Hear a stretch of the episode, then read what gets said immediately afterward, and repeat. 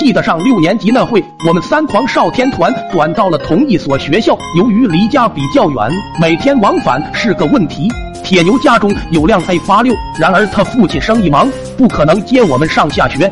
我和胖龙家翻个底朝天，最凶猛的交通工具也就是拖拉机。想想要坐着这个去上学，一旦碰到刮风下雨，小身板可经不起折腾。所以我们商量好，决定住校。铁牛父亲认识学校人，故意把我们三安排在一个宿舍，互相有个照应。这也是三狂少天团第一次在学校的首次聚餐，尤其胡辣汤越喝越上头，连喝三大碗。刚回到宿舍，室友们掏出水枪来滋我们，说是特别的欢迎仪式，一度让我以为他们都是傣族。互相打闹了一会，大家便休息。熄灯后才发现，他们水枪中装的竟然是用荧光粉调成的液体，我们身上、地上、床上都在闪闪发光。市长说：“暂时不用管，明天起床再收拾。”我们也便开始入睡。刚闭上眼不久，我就来了大河之意。那时学校出了个奇葩的规定，熄灯后不允许上厕所，我只好憋着。毕竟第一天来，还不想犯错。铁牛睡在我的下铺，他问我怎么了，在床上扭来扭去。我说想去上厕所，快要爆炸了，好像有坦克在里面来回碾压一样。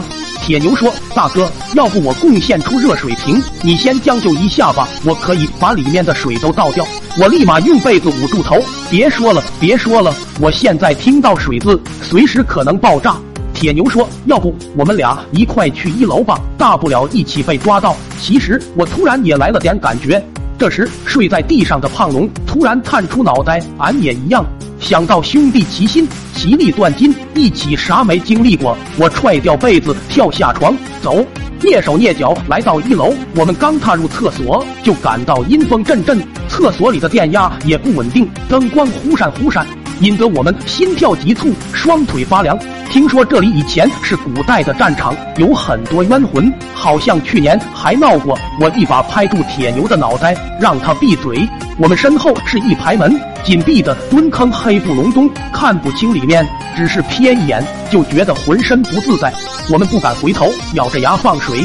时间可真是漫长了。都说时光如流水，可我的水怎么还没有流完？老话说怕什么来什么。就听身后的一个坑中突然传出一段诡异的旋律，很像鬼出场的那种音乐。我们沙憋着气。不仅下面流水，浑身都开始流水。